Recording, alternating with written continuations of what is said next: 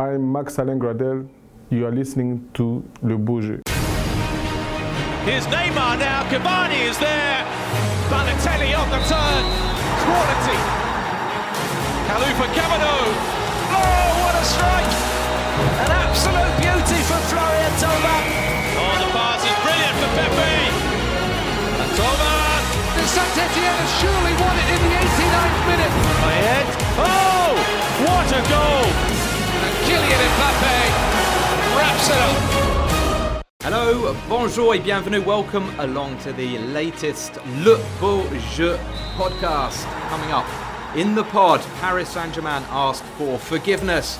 Rennes give the capital club some English lessons. Marseille and Mario keep on winning. While there's an Arsenal reunion at Nice as Gilles Grimondi teams up with Patrick Vieira. We'll also be getting the views of Robert Pires. Joining me in the pod, I've got uh, French football television presenter Darren Tullet. Bonjour, Darren. Good morning, Matt. Great to have you on. Also great to have David Crossan with us. He is one of the voices of Ligue one around the world. What were you commentating this weekend, Dave? I commentated on the Balotellico, Matt. Balotellico. We'll hear more about that later. And uh, we've got our Australian Paris Saint-Germain specialist, the producer of uh, This Is Paris, the excellent weekly T V show on Paris Saint-Germain, Robert Thompson. Ladies and gentlemen. Yes. Well, gentlemen, today as the case is. Robert has had uh, an interesting week following Paris Saint-Germain. It's been a tough period for the Ligue one leaders who uh, let slip a two-goal advantage uh, against Manchester United in the Champions League. They've crashed out at the last sixteen stage for a, a third year running. For a lot of people, this was even worse than the remontada in Barcelona two years ago. Manchester United were missing ten players, and they still managed to win three one at the Parc des Princes. It was a disaster. What has the mood been like, Robbie, in the last week or so? Managed to win three one, Matt, without hardly having a shot at goal, and certainly not one without the, a lot of help from Paris Saint-Germain.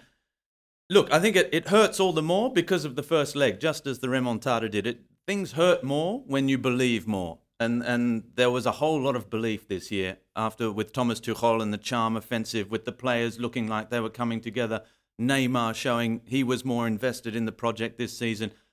The two nil victory was such a solid performance as well. Look, and the, the higher you are flying, the heavier you come back down to earth. And it was a huge thud uh, on Wednesday night. Matt, you and I were sitting next to each other in, in the Parc des Princes watching the game.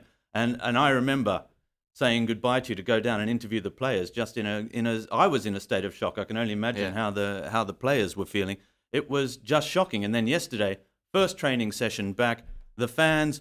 Well, there was a lot of miscommunication about what actually happened yesterday. Whether they were invited to the Parc des Princes to come and watch, as though it was some sort of morbid come and come and you know let's just make this whole situation a whole lot worse. I think it was important the fans, and particularly in France, we were just discussing it before we started.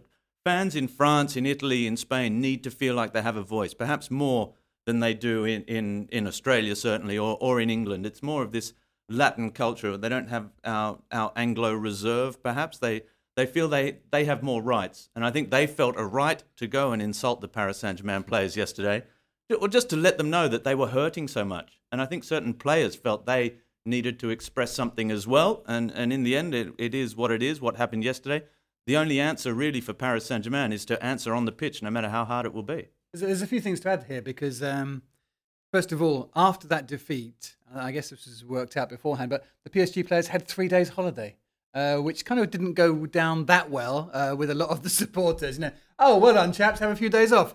Um, that was hey, maybe a, a miscalculation. A lot of people were, were of the opinion that, you know... Well, they did have their game postponed. They get them, get them back in the next day. Punish happen. them. Make them train early. Running, running uh, at six yeah, o'clock in I'm the not, morning. Yeah, I'm not saying that was the solution, but of course, yeah, the fact that their weekend game was off uh, meant that the, the coach decided they could have three days off. Yeah, as as Dave Dave mentioned, all this this happened. They had the time off as well because their match against Nantes was was postponed. So P S G not in action in the league uh, this this weekend. Adrien Rabiot Uh, got the brunt of the of, of of the abuse by all accounts at the at the Parc des Princes. Rabiot, who was out night clubbing uh, on the Wednesday night after the game, after the game, and he Having has not been included in, in any of the games, frozen you know. out. I yeah. mean, this is all the perception, though, Matt. The same idea of of of perception of giving the, the players three days off. They've been playing an awful lot of football, and probably for the best way to, to get going again after such a shock is to have a break of three days and say, look, let's get this out of the system now, try and forget as best you can, and come back next week fresh. Look, we have to finish the season. We still have things to win. Take a break. Let's come back. But the perception, because football is not like any other business in the world, the perception from the fans looking at it is, what the hell is going on here? Robbie, you're very nice, as ever, to your to your P S G boys. I think there's a question of, uh, personally, I think there's a question of respect as well, not just to, to, to, to the fans, but to your teammates. Yes, Adrien Rabiot hasn't been included. Was that the night to go nightclubbing and to, to get videos yourself? Let's just... Well, what was he doing nightclubbing, though? Was Robbie, he there to celebrate his uh, a birthday of his best friend? Know. Was he? Nobody knows, Matt. Let's focus just Perception. on, exactly. on, on, on the football, because the debacle happened on the football pitch. It's a, a real blow for French football. As I mentioned earlier, we were lucky enough to speak to Robert Pires, and he had a strong view, I think it's fair to say, about why things went wrong for P S G on Wednesday night. I think when you play against Man U, it's uh, it's a great, a great team for, for forever, because it's not only, you know, Man U is not only one or two or three players. It's the team. It's the pass. It's the Ferguson. It's the Cantona. So, you know, it's a big, um, it's a big, how you call it? It's a big, um, big house. Yeah. So, so that's why for me, I think for, for Paris Saint-Germain, it was a big mistake uh, to say, yeah, okay, we won two nil against uh, against Man U. And I think uh, we have a lot of chance to qualify it, but no, uh, no. I think um, we play. I think the, the guy of Paris Saint-Germain, they play maybe too more, uh, uh, too more relaxed. Uh, they yeah. don't put the, they don't put the aggressivity. Uh, they forgot the spirit on the on the field. And when you, you know, when you. You know, Matt, when you play against uh, English team, you need uh, you need a spirit, you need a commitment. So for me, it was a big, big mistake uh, about the uh, Paris Saint-Germain players. So it's interesting what, what Robert is saying. Effectively, P S G don't yet have that experience, the history that Manchester United have. Do you, do you think the point is valid, Dave? No. Would you like to develop? Okay, no, I'll, I'll expand on that though. Were, were Sir Alex Ferguson and Eric Cantona on the pitch? Was Cantona even good in the European games for Manchester United? No. Did those men in the stands make Buffon make that horrendous error? Did they force Kehrer to pass it directly to an opposing player? No matter how good your institution is, if individuals make abysmal mistakes like that, which they don't for the rest of the season, then you're going to lose. And for all that's said about Paris Saint-Germain, I do worry about them psychologically. I see them now almost like an Olympic athlete that knows that they're going to be judged around the springtime each year, and they're not managing to peak for that. So maybe they should be speaking to some successful Olympic athletes and find out how to how to do it. Isn't that the point that Robert Pires was was making, that psychologically they didn't go into that in, in, in the right mindset? They thought the game was basically won at Old Trafford, and that is something that comes with with with with experience of of dealing with these situations. I think psychologically, I really noticed things in the last half an hour that uh, Dani Alves was a bit like you, Matt, in the third set of a game at your local tennis club. He couldn't run anymore. If the ball came to him, he could do something okay with it, but otherwise, awful. Um, yeah, Thiago course, Silva he, started yeah, he, retreating. And he lost the ball as well for the... Yeah. I don't think, Dave, I don't think you've ever taken me to a third set. keep, keep going. Thiago Silva retreated towards his own penalty area. It was a, I was in the Nou Camp for the Remontada game.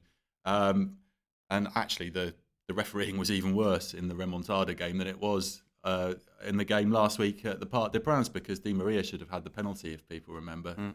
And um, there was no penalty on, on Suarez. I was there as well. Haven't forgotten. Back on topic, not back likely on topic, to guys. What, what, what to P S G? Topic. I don't think there were any refereeing real issues on, on Wednesday night, but I it's think like, it's like issue at the end, no, the penalty. Yes, well, yes, but I mean, rule of the letter of the law is there's a penalty. The, the arm is away from the body; it hits him. He's inside the penalty box. Then you have again, it go, comes down to interpretation of the referee's interpretation of it. At first, he gave a corner. Did he see that it hit the arm? Uh, if he saw, if he gave a corner, it means he saw there was a deflection.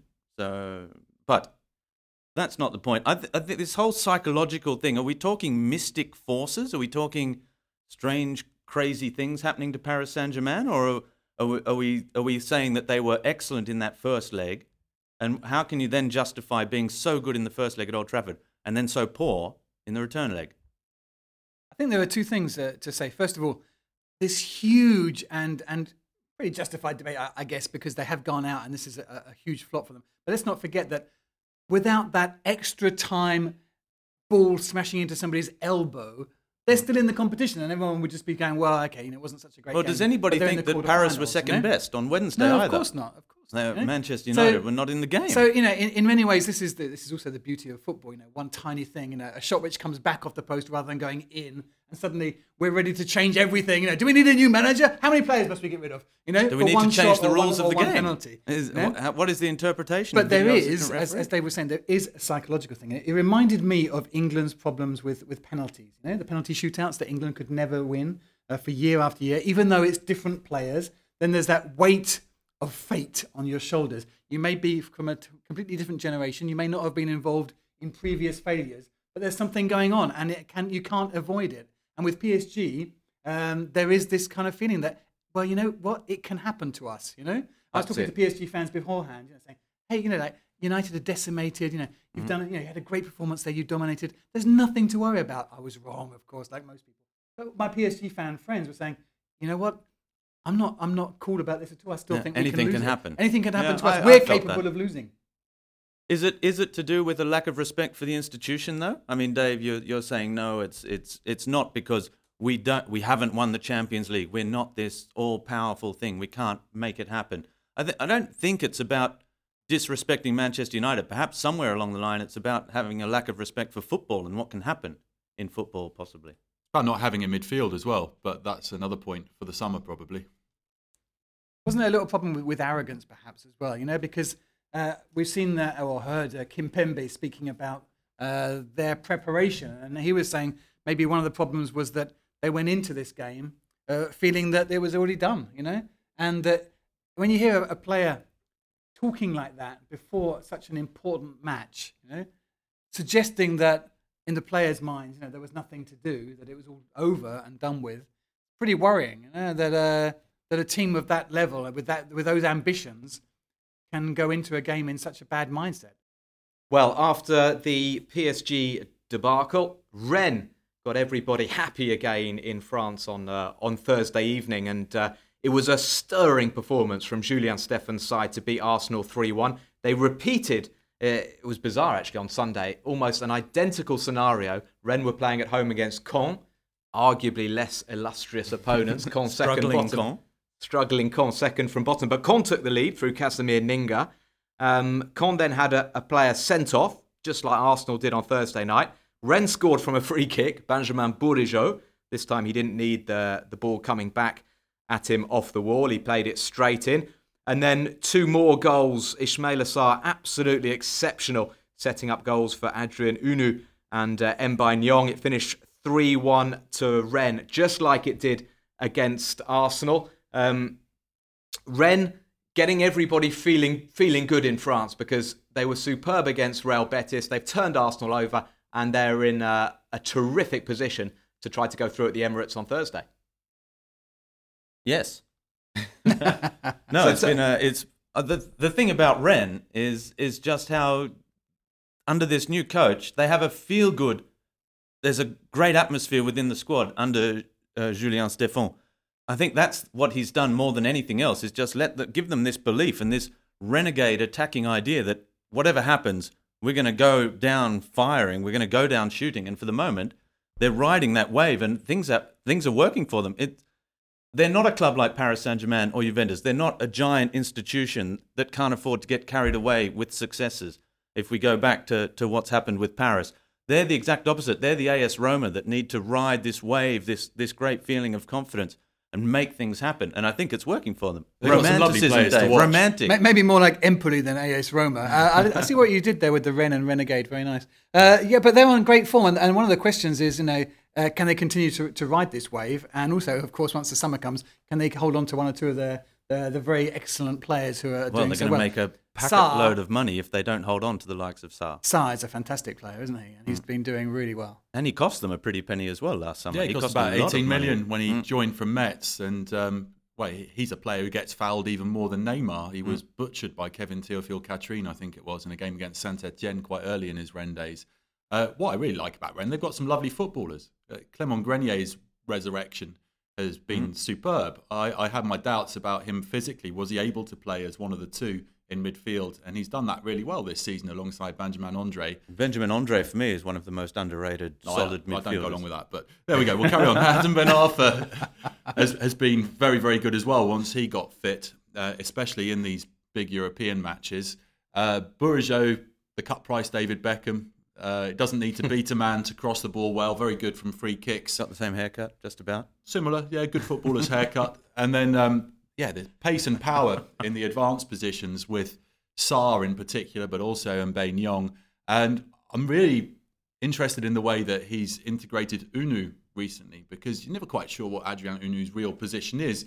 But he obviously applies what Julien Stéphan wants as the centre forward. I think he's more of an attacking midfielder still. Mm. But he fits into that system, and they're doing really, really well. And Julien Stéphan, uh, for people who don't know, follow French football as closely as we do, uh, is the son of Guy Stéphane, and Guy Stéphane is the number two to Didier Deschamps uh, with the France national team. It has been uh, with Deschamps for a while. They were also champions of France with with Marseille, and before that, Guy Stéphane was a, was a coach in his own right with Lyon and other team teams. So we have a whole family story going on, and Julien Stéphan was the guy that Thierry Henry wanted to take as his number two when he arrived in Monaco, and Rennes, as we can now see, quite rightly said, "No way, Jose."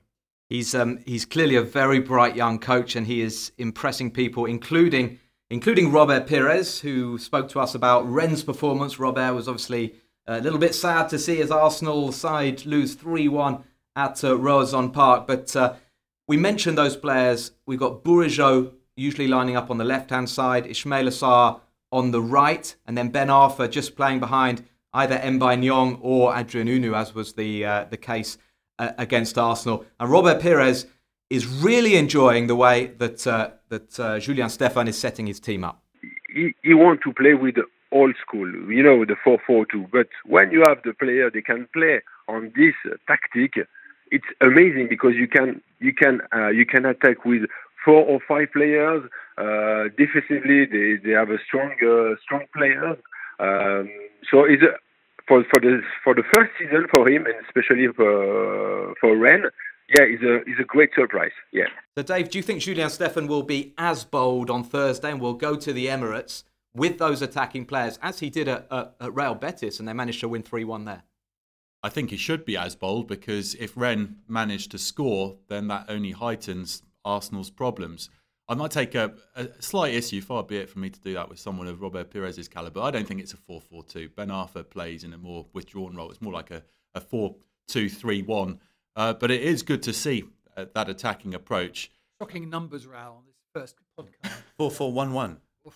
Oh, don't, don't go there, Rob. Ooh, don't do ooh. it. Don't do it. Um, I, I think it's a case of Stefan getting the best out of the players he's got available. If he had a squad like Patrick Vieira's at Nice, he'd have to play in a very different fashion. But at mm. Rennes, they have these ball players. They have pace.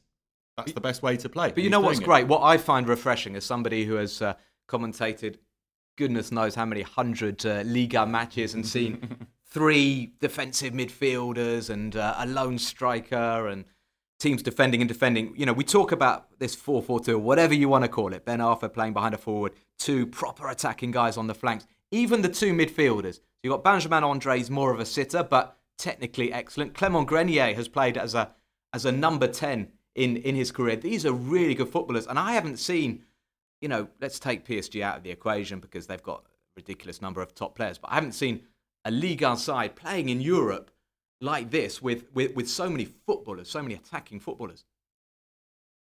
He's a young coach as well, which is it means he hasn't necessarily come through the uh, the French coaches system at Clairefontaine, which, uh, of course, was so influenced by uh, Jacquet after winning the World Cup in, in ninety-eight, this idea of, of playing for a result. There's no team that can play for a result like a French Ligue one side. They, they, they can value, they, they work out every match, how they're going to get points. We can get one point there, one point there. Maybe we can get three points there. Anything we get away there is a bonus. And they planify their whole season. Plan their whole season for how they can how, how they can pick up points left and right. That's not the case with this young coach, who also obviously has the players and decides I'm going to play to my players' strengths. Most coaches will tell you it's not the formation, it's not whether you play four two three one or four four two. It's the mentality that you play with these players. And to to Tell your players, look, we've got this many attacking players that know how to play football.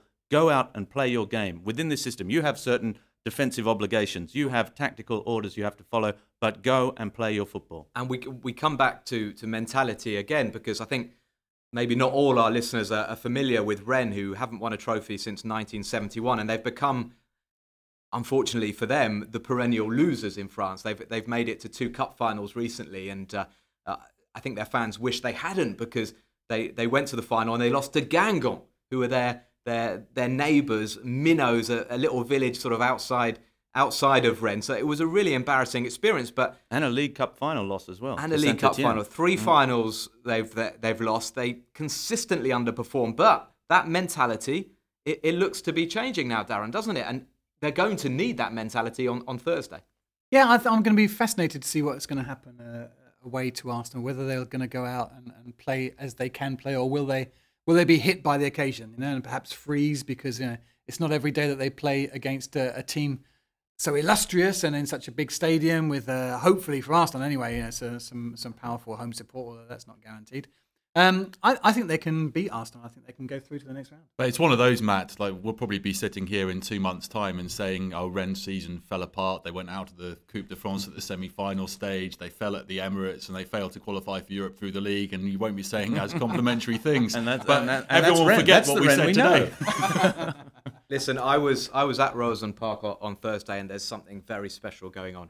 It's around, isn't it, Matt? I, I had three galette saucisses, because I've I've heard so much about these. Uh... Did you go to the one just next to the away fans' entrance? The one opposite the car park there, where the players arrive? I That's went, my I, personal favourite at Rosen Park. I got a yellow, yeah. yellow and green one. The famous galette saucisse. You have to explain to people what that so is. So it's it's basically like a savoury sort of savoury crepe, crepe with, a, with, yeah. with a sausage inside. And uh, I go with just mustard, personally. The, well, the lady said to me, do you want it nature? Which sort of means plain. So I was like, I, I wasn't sure what she was going to throw in. So I said, oui, oui, uh, nature, nature. And uh, and then she just gave it to me. It was all a bit dry. So I had to go back and say, can I get a bit of ketchup in that, in that please? So I had one outside the main stand and then two in the in, in the press area. It's probably why you got those problems in the third set, Matt. Yeah, but apart from the galette saucisse, the atmosphere, absolutely electric, thirty-five thousand people. And Arsenal, I think Unai Emery warned them. I think Aubameyang and Lacazette knew that it was going to be a tough game, but I think they were still surprised by, by what hit them in Brittany last Thursday. Moving on, Marseille in terrific form at the moment. Really uh, an incredible turnaround. I think it's five wins and one draw now in six. But uh, Dave, you had the pleasure or not of commentating their game against Nice. I saw it. They won one nil. Um, it was Mario Balotelli's... Uh, Uh, big moment. Night really, playing against his uh, his his former team, but well, Balotelli delivered, didn't he? He, he headed in. I think it was a cross from Lucas Ocampos. Um, Marseille ran out one nil victors, an important win for them, but there wasn't a lot in this game. No, fifty thousand plus crowd, Derby du Sud, massive match, the Balotellico. Um, Is it Dave, is it only you calling it the Balotellico? Or? Uh, if, if you read La Provence, which I know you do from time to time, Matt, the local Marseille newspaper, they were all over the Balotellico.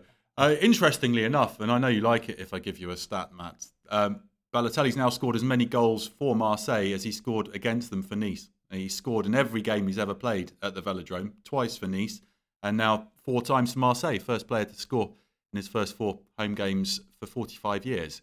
Uh, but you're right, it was not a great spectacle, uh, this Sunday evening game. Probably best watched in a, a ninety-second highlights form, just so you can see Thauvin curling one towards the top corner and Benitez tipping it over, and then just look at the goal and the paper, scissors, stone celebration of Balotelli and Thauvin, which they've been working on in training. Yeah, that was that was impressive. So after the iPhone uh, celebration the weekend before, Balotelli got the paper, scissors, stones going. Dave, uh, any any ideas for, because there's a big game coming up. We'll talk about that next uh, next Sunday, P S G against Marseille. What will Mario do if he scores at the Parc des Princes? Well, I know Mario's an avid listener to this show, Florian Thauvin as well. So when they listen after training, I, I do have a suggestion for them that uh, involves Balotelli's reputation from his Manchester City days and a tribute to the late prodigy singer Keith Flint. That wow, Balotelli is the fire starter. We know that. So that they can work on this elaborate routine. And Adil Rami doesn't have much to do these days because he wasn't even on the bench against Nice, but we know he's handy with a fire extinguisher.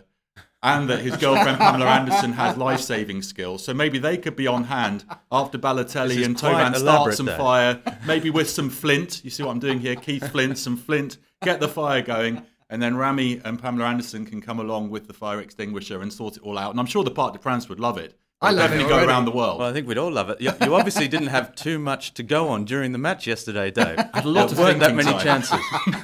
Nice work, Dave. Yeah, but, bonus, bonus. But point it, it is Dave. fascinating. You know, Mario Balotelli is one of these guys. You know, you, it just absolutely fascinates us. He was hopeless for Nice in the first half of the season, and some of his uh, teammates have dared, you know, to say in the press this week, you know, how they were so disappointed in, in him. They had a little on-pitch dispute with Malang Sarr, the twenty-year-old yes. defender, who came out and said, mm. he leaves me indifferent. We're actually angry with him. Most of the other Nice players had quite warm words, but towards the end of the game, they had to be separated by Valère Germain, another former Nice player, very diplomatic sort, because Balotelli was saying to Sarr, why did you say that? Yeah, but well, you can totally understand why he said that. I mean, uh, he obviously, he, he does come across as like the kind of guy who everyone loves to have in their team. You know, and before mm. the game... Uh, hats off to him. He went off, went over, and, and you know, and greeted every player on the bench. And everybody on the bench at, at the Nice side to say hi and everything. And you know, he seems like uh, the guy you want on your side. But like, but like, like I was saying, with Nice this season, he's been hopeless. He was just wandering around, wasn't he? You know, like but the first two contributing seasons at nothing. Nice, the, yeah. His first two seasons at Nice, he was a hero. Yes. He was an absolute legend. I think that's why perhaps the fans and probably some of the players like Malang Sarr feel all the more the betrayed by him because he wanted to go to Marseille last summer. The move didn't happen. And and when you have a move like that where you don't ch- show up to training, when you're shown going doing your medical in summer at the Commandery in Marseille, and then you come back because the deal doesn't happen and you don't score a single goal and you, you're overweight and you don't you're clearly not making the effort, all of that, the betrayal is all all the greater. He's a short-term guy. He needs the buzz and the adrenaline of something new uh, regularly. You know? Mm. It's a bit like a kid who needs new toys all the time. You know, um, he's arrived at Marseille. And we knew it was, it, was, it was total hit or miss. Either he's going to be a, a complete flop from the beginning and he would turn the crowd against him very quickly. And this is a crowd that does turn against you extremely uh, fast. But if you're if you're performing and if you're scoring goals, then you they will put you on a pedestal and they will love you to bits. And he is feeding off that right now and absolutely loving it. Just thinking back, Darren, to to, to, to your anecdote you told us recently about uh, you on the, on the Vieux Port being carried... Uh, above the Marseille supporters' uh, shoulders. So you, you you know what it's like to be adored. The fervour of Marseille is quite but something. There, there, there was, was there a chance you were hit or miss, Darren, that day in Marseille? there, there, one hundred percent it was either gonna, you were going to be up there or a flop. There was an incredible sequence um, on on French television recently where, where Balotelli was sitting on the steps at, at the training ground talking to Patrick Vieira. And Balotelli was saying, I'm fed up training with these guys. They haven't given me one good pass. All, all afternoon, I'm fed, I want to go and play for a big club. It was it, it was amazing that it got leaked, and clearly his motivation had gone in the first half of the season. What I want to know, Robbie, is is you know is he going to kick on now? Because five goals, he's got Marseille up in fourth. They're only three points behind Lyon. They they could qualify for the Champions League. They could finish in in in the top three. Is Marseille the club for him? And is Rudy Garcia the manager for him? Because Garcia was getting a lot of stick during that two or three month period when Marseille couldn't win. All the fans wanted wanted him out. Our producer, Ian, has asked me if I think Rudy Garcia is perhaps a little bit like, like Jurgen Klopp in, insofar as he's very passionate and hot-tempered. Uh, I think he's certainly good at, at queuing up the excuses like Jurgen is at the moment. Sorry about that, Liverpool fans. But, uh, but Robbie, is, you know, is this going to kick on now, Balotelli and Marseille? I think he is, because there's no doubt Marseille have the talent around Mario Balotelli. I think what they lacked this season was that focal point for all that for all their build-up play. They've got wide men like Payet, like Ocampos, like Thauvin that can that can supply ammunition in, but all they had was Mitroglou or Germain. I like Valère Germain. I think he's an intelligent footballer, but he lacks the power and the speed to play alone or to be your central striker. He's he's a complement to another big man. Mitroglou wasn't that player. And I think Balotelli is. And when you have that focal point, it just shows you, perhaps, for, for people listening as well, you can have ten pieces of a puzzle. If you don't have that eleventh piece of the puzzle, then your puzzle is not complete. It's it's it's obvious, but simple. And here, Rudy Garcia has wanted Balotelli for a long time. He's obviously got the Italian link from having coached in Italy as well. He he knows how to bring in these players. He worked with Eden Hazard. He brought the best out of him. He brought the best out of Gervinho, who we never saw the best of again as well. Another mercurial player at Lille when they won the league. Now he's got this player that he knows how to talk to him. He knows how to bring the best out of these players. I think Balotelli and Rudy Garcia is a perfect mix. Well, we talked about Marseille's attacking options.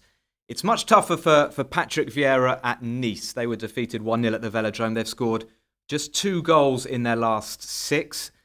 I would say they're missing Balotelli, but he didn't contribute much in in the first half of the season. But uh, again, I'll go to you, Dave, because you, you commentated this game. Um, Allan Saint-Maximin, pretty much the, the only threat at, at Nice these days. Do you do you feel for Patrick Vieira? I, I should say they're, they're ninth in the league. Vieira's had a lot to, to contend with this season. The, the the club president is stepping down. He's had issues with, with Balotelli. They sold good players last summer, like uh, Alassane Player. Player. That's Jean, probably Jean, they're missing more than Balotelli, I Jean-Michel Seri as well. Um, do you think Vieira is doing a good job? And uh, should Nice be scoring more goals? Or, or is it just a case of they don't have the forwards? I think he's doing really well. Uh, I alluded to this earlier when we were talking about Julien Stéphan. He doesn't have the players to play mm. attacking football. They've only scored twenty goals this season. Saint-Maximin's got six of them. He's managed to turn those twenty goals into forty points. They've only conceded twenty-eight goals. Benitez had a spell earlier in the season where he went unbeaten for nearly six hundred fifty minutes.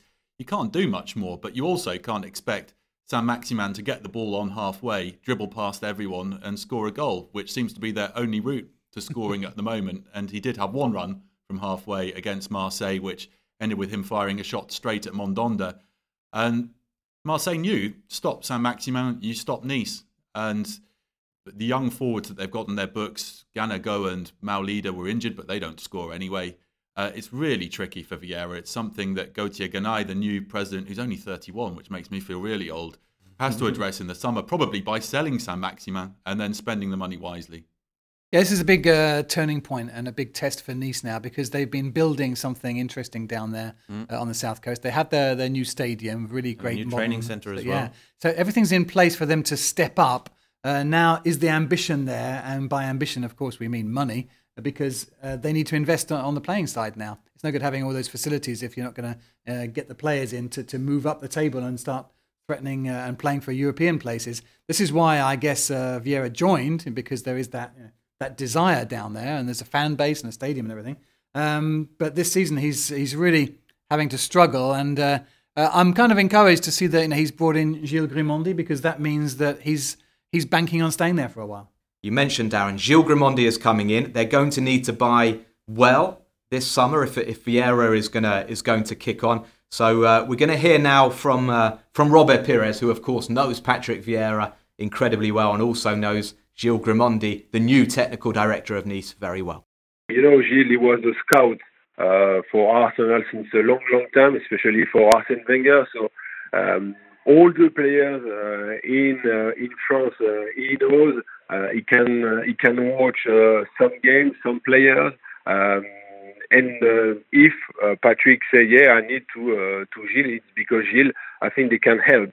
Uh, Patrick for maybe to build a good team for the for the next uh, next season. So um, so for Patrick and for and for Nice uh, to to signing uh, Gilles Grimondi, yes, is a good news. Now moving on, another big European game coming up uh, this week for Olympique Lyonnais.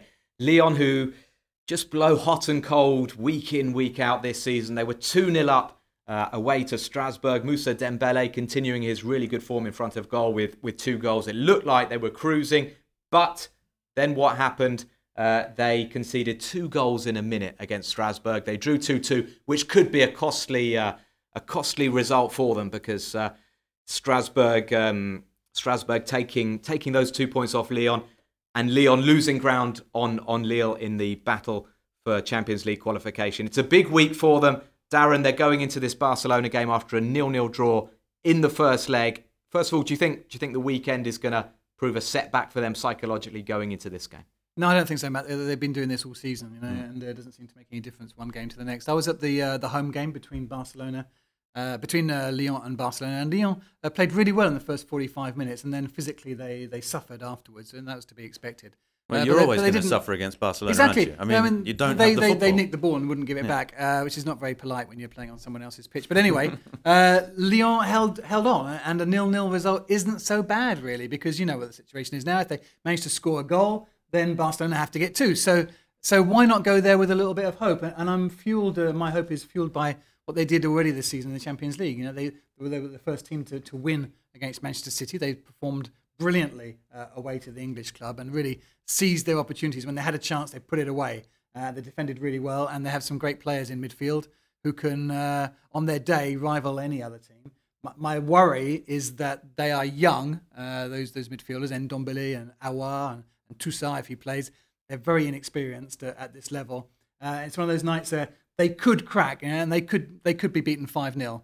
Uh, but if everything goes to plan and they have a little bit of luck, they could also pull off a major shock.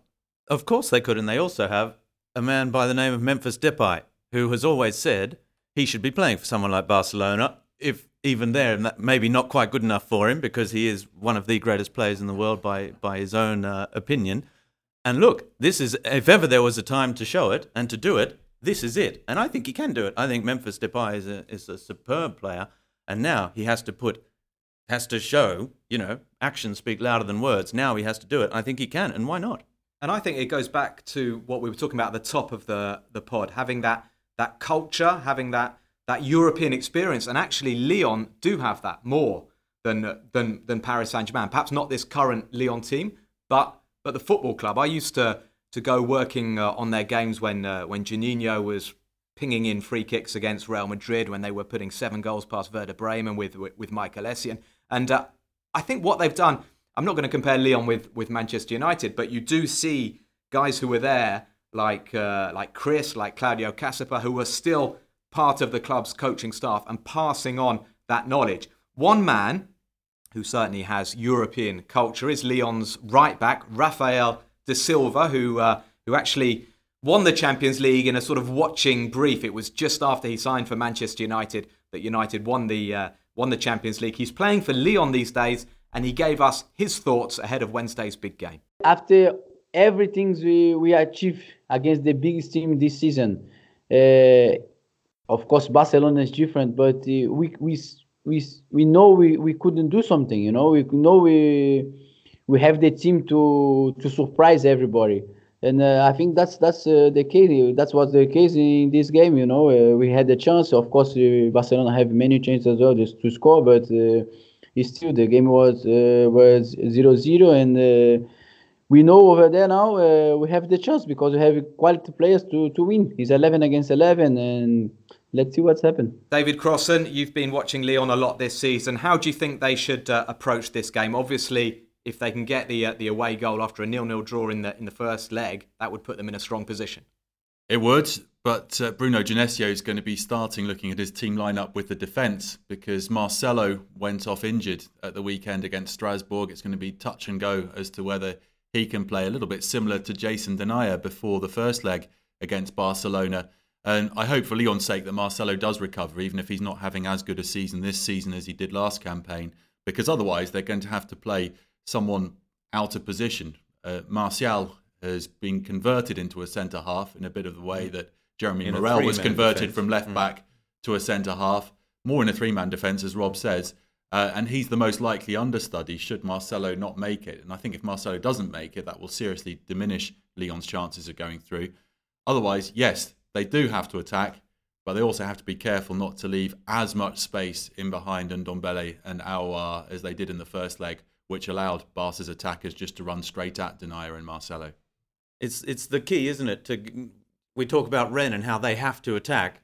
Do you do that against Barcelona? I'm not sure that's such a good idea, because you know that they're going to have the football. Even if you're used to playing with sixty percent of the ball, you know against Barcelona you're not going to have the football. That's just the way it is. I'm not sure going all-out attack, because, as Darren just said, they're young midfielders. Aouar and Ndombele are great going forward, great linking with attack. You've got pace in Cornet and Traore. You've got guile with, with Depay. You've got Fekir, who's a superb player as well. You've got Moussa Dembele, who can score goals. Everything says this side should be one that should go out and attack. I'm not sure that's the answer, though. But Genesio has also shown that when they need to batten down the hatches, they can as well, like they did at City. But surely that's what I was going to say. They they have the example, don't they, of that match at, at Manchester City where they played football but in a very organised way, and their mm. counter-attacking that day was absolutely su- superb.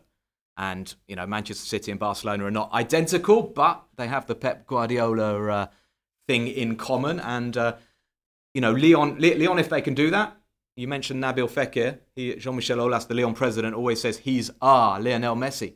The chance for him to show that. Yeah, well, this is this is the stage for, for Fekir, and he really does have to to show the world, you know, what he's capable of. Uh, last summer, uh, of course, he was very close to signing for Liverpool. That fell through. It took him a little while to, to get over that. He was with the French at the World Cup, of course, without really playing a, a great deal. He is a superb player, um, but physically, uh, we always have a little worry about him. You know, he needs to be uh, one hundred percent on top of his game for his game to to to have impact. But when he's on form. Wow, what a player. He really is uh, uh, a master of his craft. He's one of those, he reminds me sometimes of Eden Hazard in, in the way that, you know, he's got a low centre of gravity. Uh, he's got a, he's got firm buttocks, shall we say, uh, knows how to protect the ball. You know what I mean? A little guy who's like, who's pretty strong. Uh, Maradona-esque. Hazard had to had to learn that when he went to England to protect the ball. Yeah, and, and Fekir's like that, you know. He can he can look like he's almost crouched over the ball before springing away from a defender. Uh, he's really impressive. He's got a great shot on him. Fantastic free kick taker as well. In France, we've seen him score from the halfway line. You know, this is the stage for him, and I really hope that he takes it and, and plays a great game for well, Lyon. What they did against City, Matt, just one last point on that, was they really pressed City in the first twenty minutes. So will they have the nerve to try and do the same in the new camp and not just watch Barca play, not just watch them knock it around? I don't know. It's, it's a much different game to a first game in the Champions League group stage. The pressure's on, and it will be much harder for them to do it. But they can do it. I think that anyone that says it's all over, that Lyon can't do it now, they should have scored away, they should have a lead from the first half, well, they can do it. That's the bottom line. In football, we get examples of it every week. Lyon can do it, there's no doubt. Well, listeners, if you do have any questions, preferably not about Nabil Fekir's buttocks, although Darren will, will endeavour to, to answer them. You can to investigate. You, you can contact us. You can email your question in. Our email address is ligue un podcast at gmail dot com.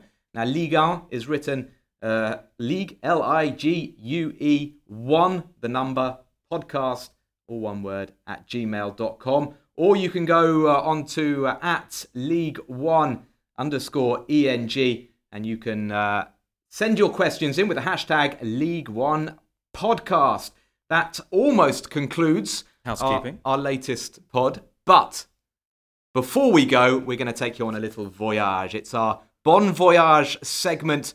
At the end of the show, we look ahead to next weekend's games, and uh, I'm going to hand over to Robbie now. Robbie, where would you like to go next weekend? I will be at the Parc des Princes, obviously. Sure. Um, it's not far from here. What a surprise. It's about uh, a kilometre and a half here from where we are recording this podcast. I'm heading out to the training ground in, in a couple of minutes' time for Show off. a press conference with uh, Thomas Tuchel. Um, I will be at the Parc des Princes. I would have uh, enjoyed saying, because it's going to be a huge party and it's against our biggest rivals here in France, uh, the Classique, Paris Saint-Germain versus Marseille. Paris with an incredible record over the last few years as well. Haven't lost at home to Marseille since two thousand nine.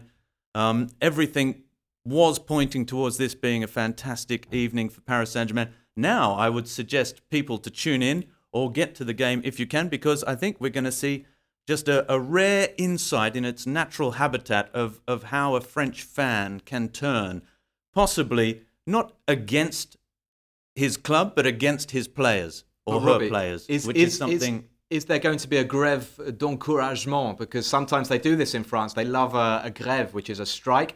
And the fans have Everyone been talking... in France loves a strike. You don't have to be a football fan to love a strike. They've been talking about going on, like, not encouraging their team, that is staying silent. I think we can expect that. It was one of... Uh, I remember when I first arrived in France in two thousand, and I went to the Parc des Princes. I uh, got my season ticket um, at, at very little expense at that time, and sitting in the, the end behind the goal, and uh, nobody... cheering, nobody saying anything. I was a little bit confused because the atmosphere in the Parc des Princes back in those days was quite something to behold. And uh, then someone explained to me, I didn't want to speak too much English because at times it could get a little bit touchy there as well. Um, an amazing experience and a first time for me to see fans on, on strike. I suspect we could see fans on strike. We could see fans overtly angry against their side. And I think it's something the players will have to accept, because the players need redemption. And the only way that they can find redemption for what happened last Wednesday night is on the pitch. It's by beating Marseille. Perhaps they're lucky that it's Marseille, because they had the, the fans and the players have a common enemy in this case, which is uh, Olympique de Marseille, Parc des Princes, Sunday night, nine o'clock. I'll be there. Bon voyage. We will have in-depth analysis on P S G Marseille in Le Beaujeu podcast next week. We'll also hear more from Raphael, the uh, the Lyon player, who has given us uh, an exclusive interview. That concludes the latest edition of Le Beaujeu podcast. From Darren Tulett, David Crossan, Robbie Thompson and uh, me, Matt Spiro, it's time to say goodbye. We will see you again very soon. Ciao, ciao. Au revoir. Au revoir. Au revoir. Au revoir.